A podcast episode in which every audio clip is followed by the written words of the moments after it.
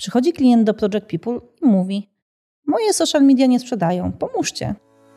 Słuchasz Project People Podcast, czyli audycji, w której omawiamy problemy biznesowe i ich rozwiązania na konkretnych przykładach. Jako agencja strategiczna zajmujemy się tworzeniem strategii biznesowych i marketingowych, digital marketingiem oraz UX and UI. Mamy już blisko 4-letnie doświadczenie w pracy z polskimi i zagranicznymi firmami, a ten podcast stworzyliśmy z potrzeby, nieodpartej potrzeby dzielenia się wiedzą. Z tej strony Beata Mosel-Szyszka i Grzegorz Górzyński. Zaczynajmy.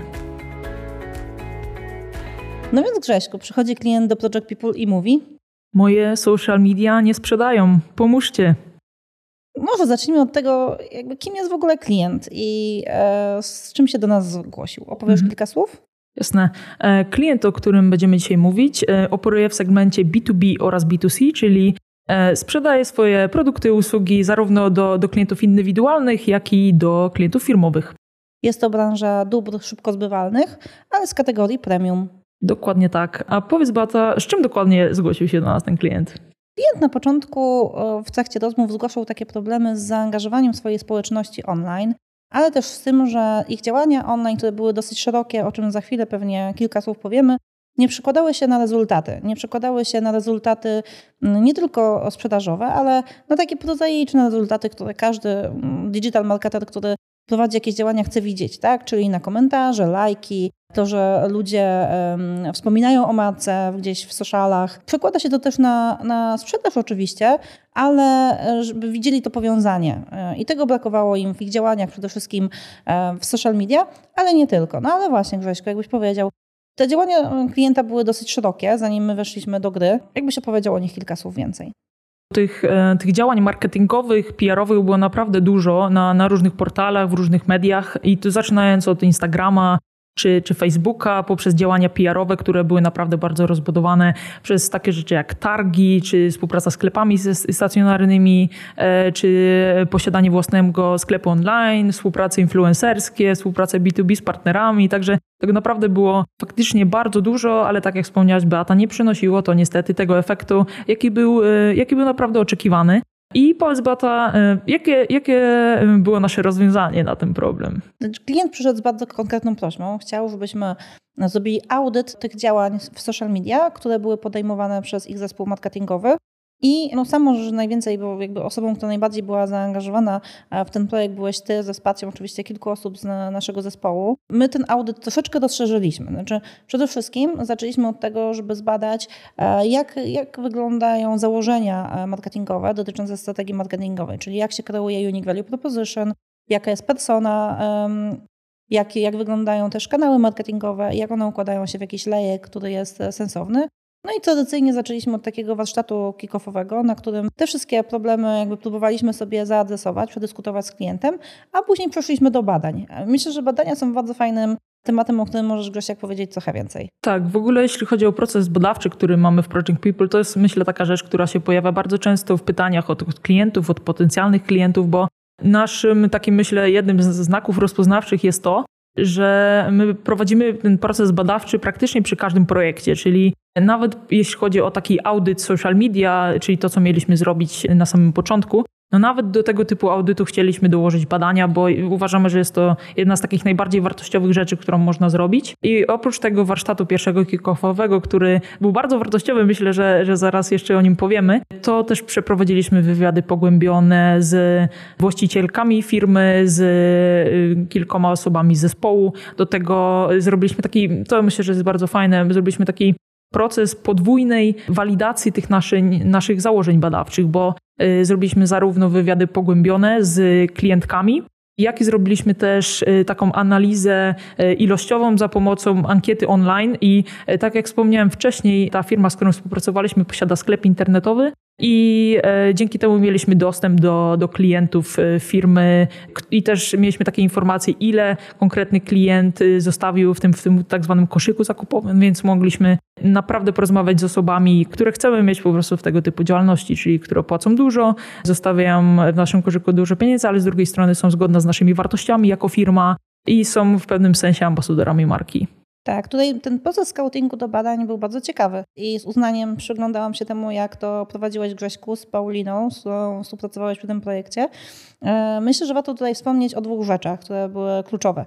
Pierwsza rzecz, że jako, że robiliśmy mm, strategię social media typowo i audyt social media, to skupiliśmy się na pozyskiwaniu, na scoutingu osób, które tych social media są aktywne. W związku z tym scouting do badań prowadziliśmy innymi przez Instagram klienta, gdzie po prostu poprosiliśmy osoby, które śledzą, które są zaangażowane w profil instagramowy marki, o to, by e, wypowiedziały się, wypowiedziały się, wzięły udział w takim zwanym IDI, jak my to mówimy, czyli wywiadzie pogłębionym. I to był jeden sposób, z tego co pamiętam. Drugi sposób to było wyłonienie 20% e, największych koszyków, najbardziej wartościowych klientów z ostatniego okresu i również poproszenie ich o to, by mm, wzięło udział w takim badaniu pogłębionym, wywiadzie pogłębionym. A oprócz tego do wszystkich osób, które kupiły coś online u klienta, wystosowaliśmy ankietę. A może powiemy, bo to myślę, że jest ciekawe o tym, dlaczego podzieliliśmy tą grupę na tych 20% płacących klientów i jakby cała baza. Powiesz coś więcej o tym?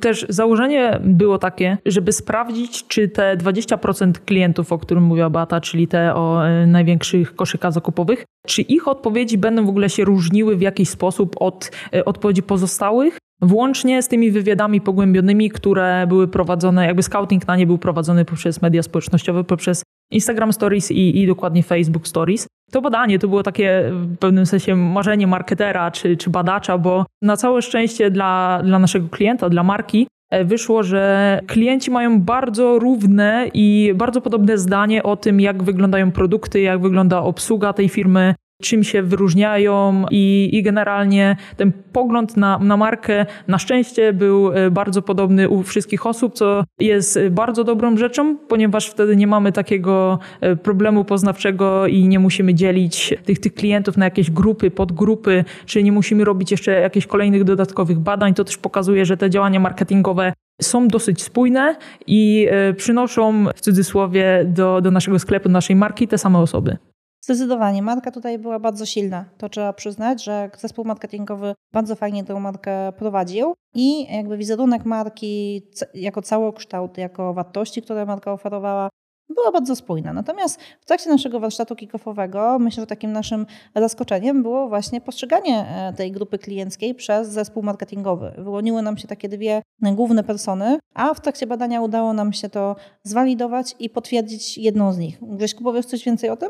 Tak, na e, warsztacie kick-offowym wyróżniliśmy dwie persony, a tak naprawdę w pewnym sensie protopersony, które były klientami e, firmy I ten podział jakby wygląda tak, że są te, te dwie persony ze względu na to, że wizja osób, z którymi rozmawialiśmy na, i na rozwój firmy, i to w jakim momencie jest w tej chwili firma, jak to wszystko wygląda, trochę się, po prostu trochę się różniły wewnątrz zespołu. I te dwie, myślę, persony możemy określić jako taką personę innowatora, e, czyli klienta, który lubi nowości, który e, przychodzi jako pierwszy do, do nowych firm, żeby sprawdzić ich rozwiązania a z drugiej strony mamy takiego klasycznego użytkownika, który przychodzi już po wszystkich, to jest ta faza już po, po early adopterach tak zwanych, czyli early majority, czyli tacy standardowi użytkownicy, którzy nie są pierwsi, nie są ostatni, ale są taką też największą grupą e, kliencką. Właśnie te dwie grupy mieliśmy w wypadku tej firmy. Tak, tutaj mamy bardzo dużą generalizację. Te protopersony oczywiście były bardzo uszczegółowione, jeżeli chodzi o kanały dotarcia, o to, jakich produktów szukają, jakich e, elementów szukają, ale tak, jakby wychodząc poziom wyżej, tak jak mówisz, jeżeli byśmy mówili o krzywej Rogersa, czy rozłożeniu mm, tych klientów e, gdzieś w społeczeństwie, to e, zdecydowanie mieliśmy do czynienia właśnie z innowatorami, z early majority, ale badania bardzo fajnie to zwalidowały i wyszła nam tutaj ciekawa grupa.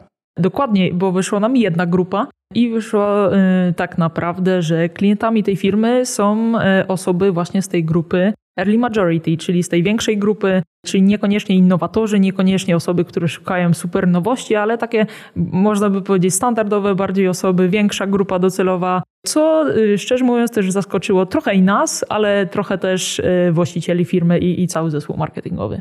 Zdecydowanie. E, tutaj było bardzo fajnie e, widać, jak nasze wyobrażenie dotyczące marki często jakby różni się od tego, jak nasi klienci postrzegają tą markę i jak postrzegają jej wartość. Myślę, że to jest bardzo fajny, bardzo fajny case. Gdzieś do jakichś warsztatów marketingowych czy na uniwersytety które prowadzą zajęcia z marketingu i PR-u, bo mieliśmy do czynienia z marką, która postrzegała siebie jako premium, a klienci postrzegali ją jako markę, markę taką właśnie bardzo dostępną i bardzo przyjemną. No ale to jakby bardzo fajny sposób też implikowało dalsze działania marketingowe, bo zaraz pewnie sobie do tego przejdziemy. E, samo to um, zmniejszenie dystansu pomiędzy marką i jej postrzegania, że ona jest premium, a tutaj mamy klienta, który jakby do niej aspiruje, e, spowodowało, że to zaangażowanie, z którym, e, z którego było brak w działaniach w social media, nagle się pojawiło. Ale zanim sobie do tego przejdziemy, może Grześku kilka słów o samej analizie, którą tutaj prowadziliśmy w ramach audytu. Tak, na początku wspomnieliśmy o tym, że przy każdym procesie chcemy przeprowadzić ten taki etap badawczy, czyli porozmawiać z klientami czy z innymi osobami, żeby dowiedzieć się jak najwięcej. A do tego dodajemy jeszcze e, kolejną warstwę, tą warstwę strategiczną czy audytową, którą nazywamy analizą. I tutaj przeprowadziliśmy, myślę, szczególnie dokładną analizę działań w mediach społecznościowych, no bo też na tym chcieliśmy się przede wszystkim skupić, czyli na działalności w mediach społecznościowych. Dodaliśmy tu też y, na, nasze, że tak powiem, dwa słowa, jeśli chodzi o generalnie działalność marketingową czy PR-ową, ale przede wszystkim na tych mediach społecznościowych się skupiliśmy.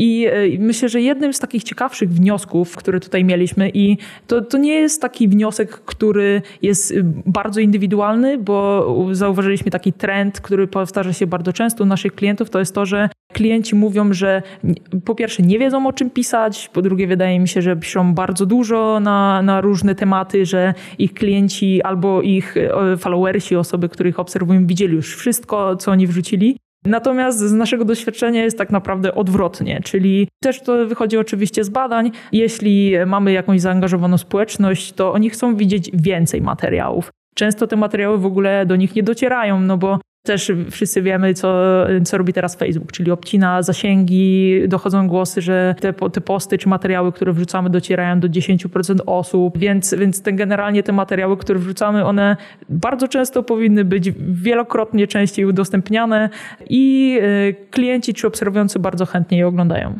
Zdecydowanie tak. Tutaj w komunikacji klienta dużo było takich działań kampanijnych związanych z akcjami CSR-owymi czy akcjami PR-owymi, które klient prowadził. Natomiast mało było o wartości marki, mało było o tym e, Unique Value Proposition, które bardzo fajnie mm, jakby wyszło, że klienci je znają, wiedzą o nim i bardzo je cenią i doceniają. To może od razu płynnie sobie przejdziemy do tych rekomendacji, e, Grześku. To jakbyś powiedział, e, co było taką, takim kodem tych rekomendacji, które, które wdrożyliśmy u klienta? Rozmawialiśmy tu wcześniej o tym też, że y, społeczność marki nie była zbyt zaangażowana.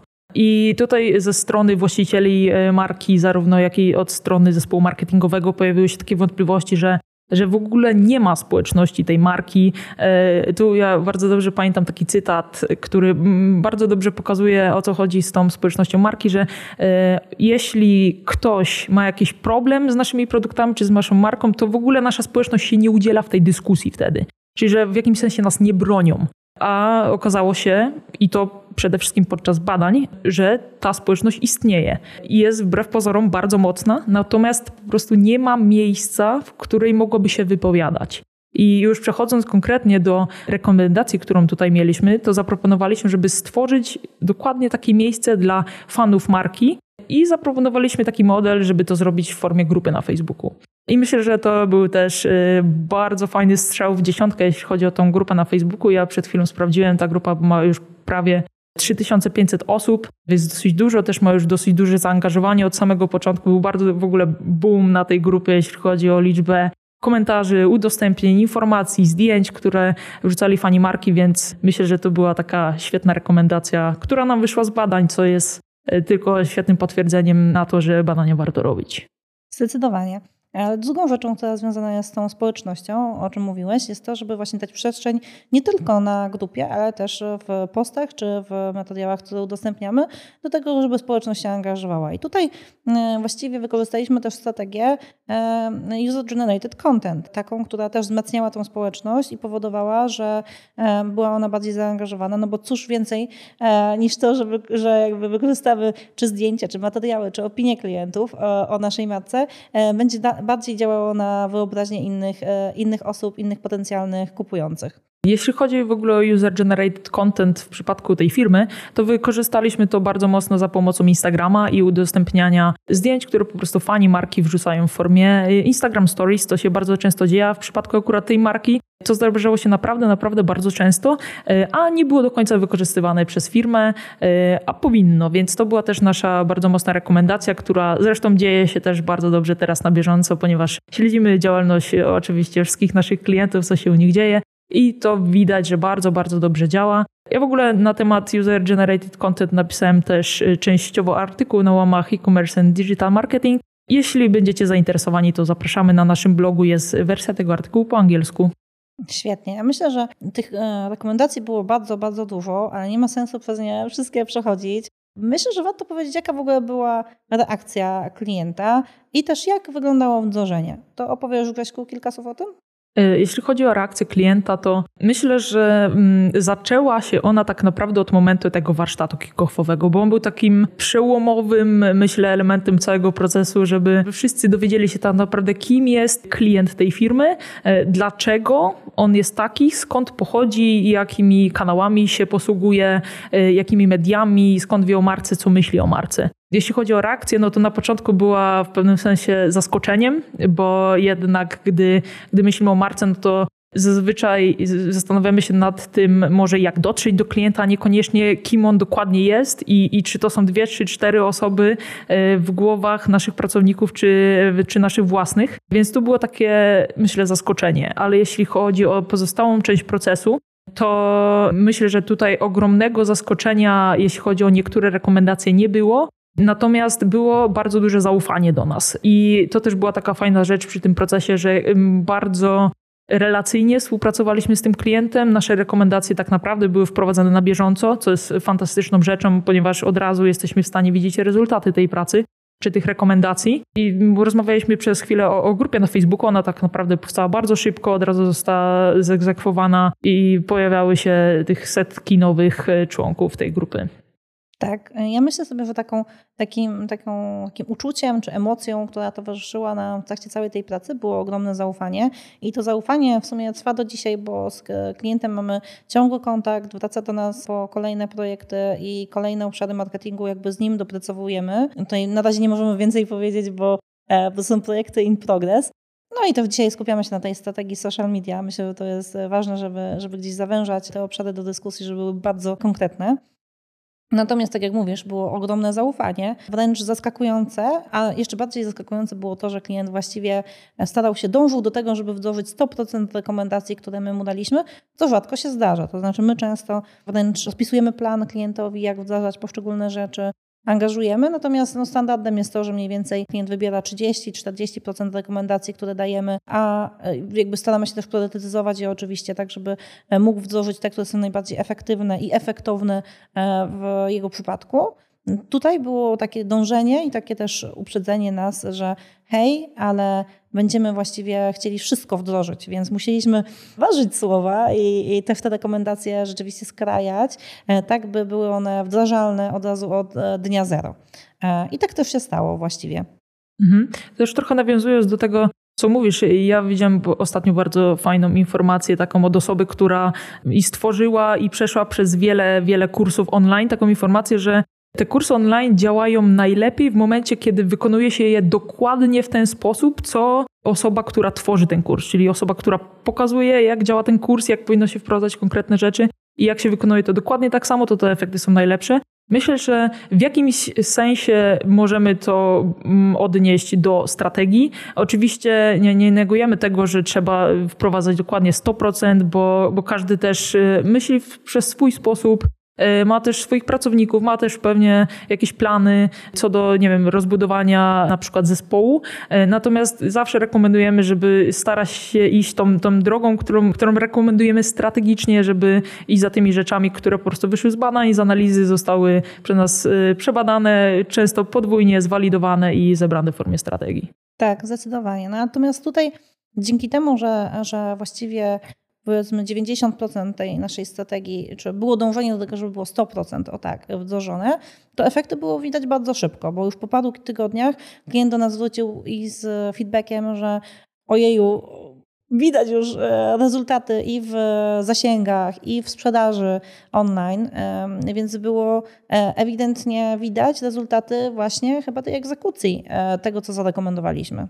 Dokładnie i to od razu widać te, te rezultaty też wprowadzania tego od razu na bieżąco, bo Tuż po wprowadzeniu strategii została stworzona grupa, tuż po stworzeniu przez nas strategii i wprowadzeniu przede wszystkim tych elementów związanych z mediami społecznościowymi i na przykład działalnością na Facebooku czy na Instagramie, no widzieliśmy bardzo, bardzo duże wzrosty, jeśli chodzi o zasięgi w mediach społecznościowych i mówię tu o na przykład dwu czy trzykrotnych wzrostach zasięgów, jeśli chodzi na przykład o Facebooka, czyli te efekty były naprawdę, naprawdę widoczne. Były też bardzo widoczne efekty, jeśli chodzi o sprzedaż w samym sklepie online. Natomiast już dzisiaj o, o konkretnych liczbach nie będziemy mówić. Co do efektów tego, co osiągnęliśmy, tak jak Beata wspomniała tutaj, może nasze takie bardziej wewnętrzne efekty, bo też dla nas jest zawsze bardzo miło, jak i, i klient nasz y, rekomenduje dalej, y, czy daje nam testimoniala, które możemy sobie potem wykorzystać, czy wraca nasz z kolejnym projektem, no to jest dla nas taki najważniejszy współczynnik tego, czy, czy klient jest zadowolony, czy to zaufanie faktycznie było, jak, jak wygląda ta relacja i w wypadku y, tego projektu tak dokładnie było.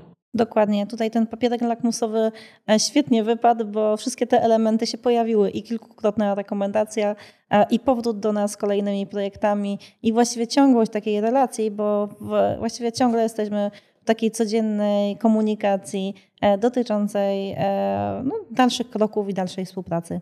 No dobra, jakbyś miał Grześku powiedzieć, co było takimi momentami przełomowymi? Jakie były takie momenty przełomowe e, w tej współpracy?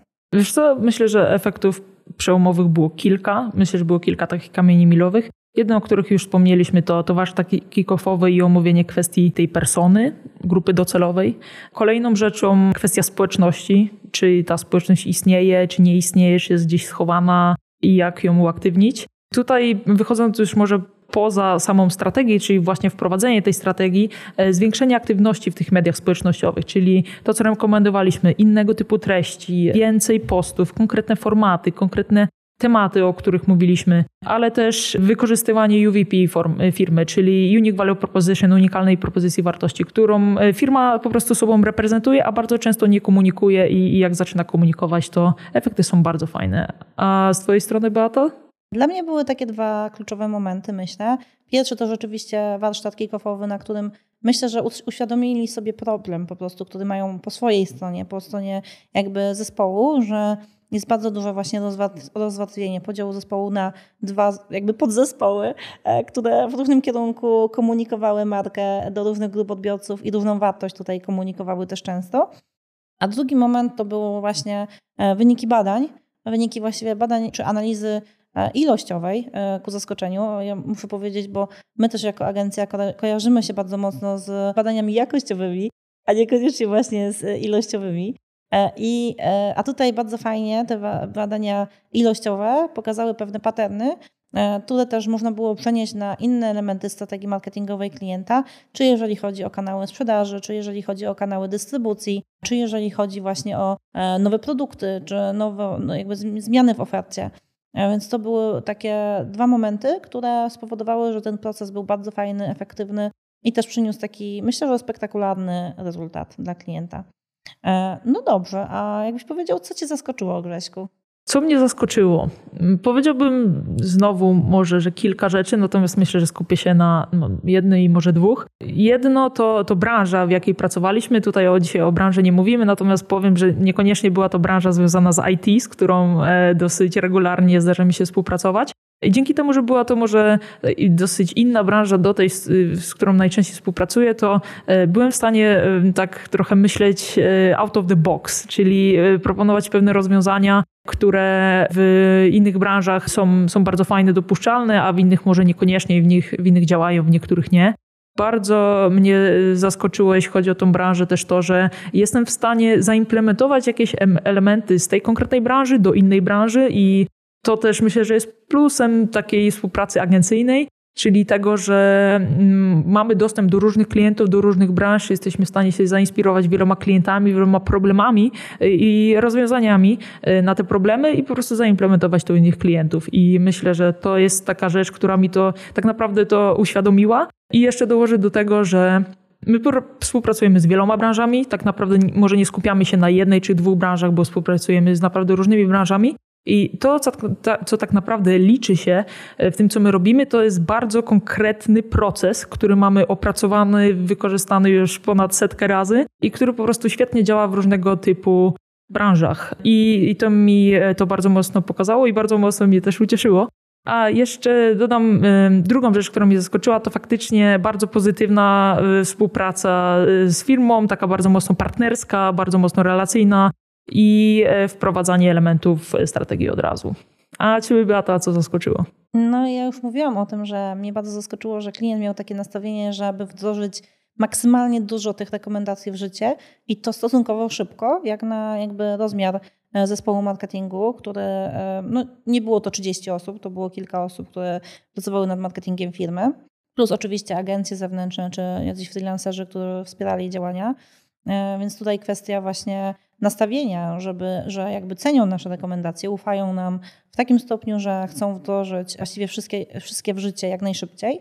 Ale drugą rzeczą, która mnie mega zaskoczyła i była mega przyjemna w tym procesie, to jest odczucie procesu obsługi klienta, który tamten klient ma, bo my e, jako Project People bardzo mocno stawiamy na to, żeby klient czuł się zaopiekowany, żeby była to miła współpraca w pozytywnej atmosferze, żebyśmy nawiązali też relację taką semi-prywatną, ale też poznali się dobrze po prostu, żeby dobre, dobre było zrozumienie. I z drugiej strony, pracując z branżami, które są mocno digitalowe, E, często e, jakby to przywiązanie do obsługi klienta jest mniejsze lub większe, ale tutaj to przywiązanie do obsługi klienta było ogromne, tak można powiedzieć. I jakby ja się czułam jako partner w tej współpracy ogromnie zaopiekowana. To znaczy, to była ogromnie miła współpraca ze względu na to, że, że jakby zawsze e, na warsztatach byliśmy przemile witani, zawsze czekały na nas jakieś miłe niespodzianki. Zawsze zadbano, zadbał klient o, o nasze też poczucie w tym procesie, co było wspaniałe, muszę powiedzieć, i bardzo fajnie e, budowało też taką długotrwałą współpracę naszą. Fajnie jest napotykać taką wzajemność i szacunek jakby wzajemny pomiędzy nami jako firmą, a też naszym klientem. Dokładnie tak. Ja tylko mogę potwierdzić, bo faktycznie te takie, jak, jak sobie myślę o tej współpracy, to zawsze ją wspominam bardzo ciepło. No i mam nadzieję, że będzie więcej tego typu współprac, czy z tym klientem, czy, e, czy z innymi.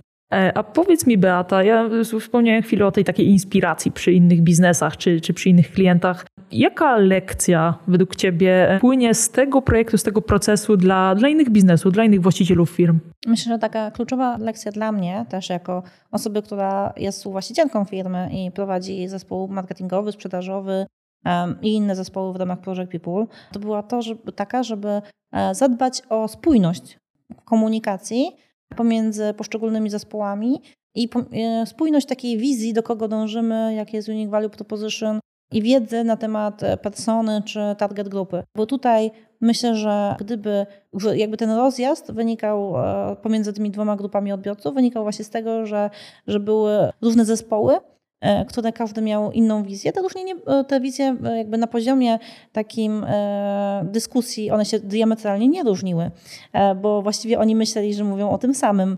Ale kiedy weszliśmy w konkrety persony, kiedy weszliśmy w konkrety target grupy, kiedy weszliśmy w, w konkrety UVP, to okazało się, że te różnice są jednak dosyć znaczne. Więc taka lekcja jest taka, żeby dbać o spójność, żeby rozmawiać na bardzo też dużych konkretach, żeby wyłapać pewne potencjalne niespójności Myślę, że to jest e, też lekcja dla, dla każdego zarządu, bo jeśli zarząd dzieli swoje obowiązki pomiędzy różne obszary firmy, no to e, tak, łatwo jest o taką niespójność, tak? no bo każdy z nas ma jakąś decyzyjność, ale myślę, że to jest bardzo ważne, żeby taką spójność zachować.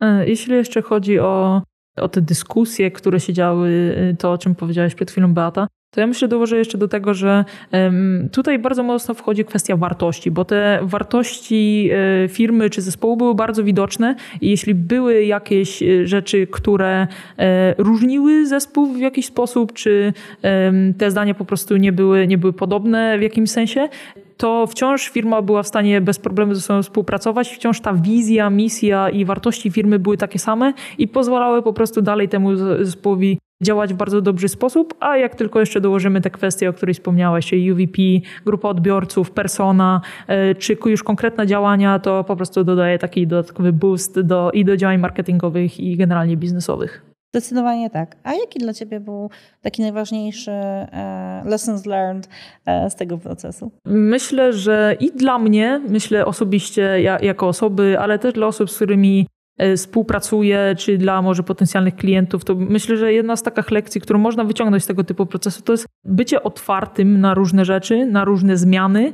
na to, żeby wprowadzać, testować różne rozwiązania, bo one naprawdę mogą mieć świetny wpływ na biznes sprawdzanie, kim jest Twoja grupa odbiorców, kim jest Twoja persona. To są takie podstawy i marketingu, i biznesu, ale bardzo często zapominamy, zapominamy o tym. Plus może jeszcze dorzucę jeszcze raz tą kwestię relacji i partnerstwa w biznesie, bo dzięki temu możemy uzyskać taki efekt synergii, gdzie i wszystkim się dobrze pracuje i efekty są super. Grześko, a pamiętasz coś zabawnego z tej współpracy? Coś, co cię rozbawiło albo e, coś śmiesznego?